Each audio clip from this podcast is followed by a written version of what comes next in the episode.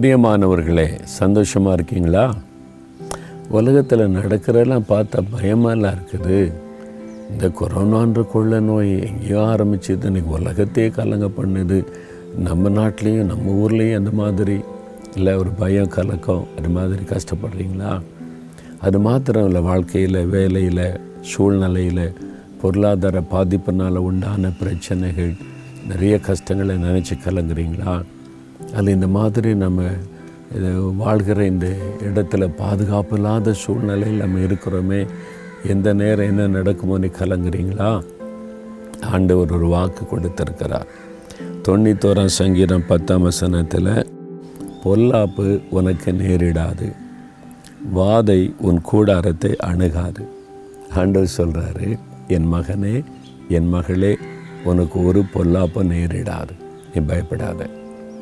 வாதை உன் கூடாரத்தை அணுகாது, கொள்ள நோயோ எந்த தீங்கோ உன் வீட்டை அணுகாது, உன் வீட்டை நான் பாதுகாப்பேன் அப்படின்னு ஆண்டு சொல்கிறார்.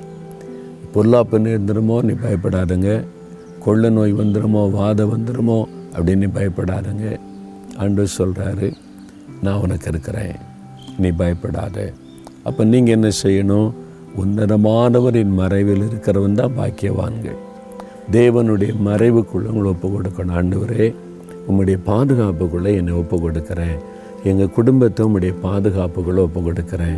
எந்த வாதை தீங்கும் அணுகாதபடி காத்துக்கொள்ளுங்க, எந்த வாதையும் வீட்டுக்குள்ளே வரக்கூடாது. குழந்தைகள், மனைவி, பிள்ளைகள், கணவர் எல்லாரையும் நீங்கள் பாதுகாத்து கொள்ளணும் அப்படின்னு நீங்கள் ஒப்பு கொடுத்து ஜெபிச்சிங்கன்னா ஆண்டோடைய பாதுகாப்பு இருக்கும். சரியா? தகப்பனே, நீங்கள் கொடுத்த வாக்கு தத்துவத்திற்காக ஸ்தோத்திரம். பொல்லாப்பு உனக்கு நேரிடாதுன்னு சொன்னீங்க, நான் அதை விசுவாசிக்கிறேன். வாதை உன் கூடாரத்தை அணுகாதுன்னு சொல்லியிருக்கிறீங்க, அதை விசுவாசிக்கிறேன். எந்த பொல்லாப்பும் எனக்கு, எங்களுக்கு நேரிடாது, எந்த வாதையும் தீங்கு எங்கள் வீட்டுக்குள்ளே வராது.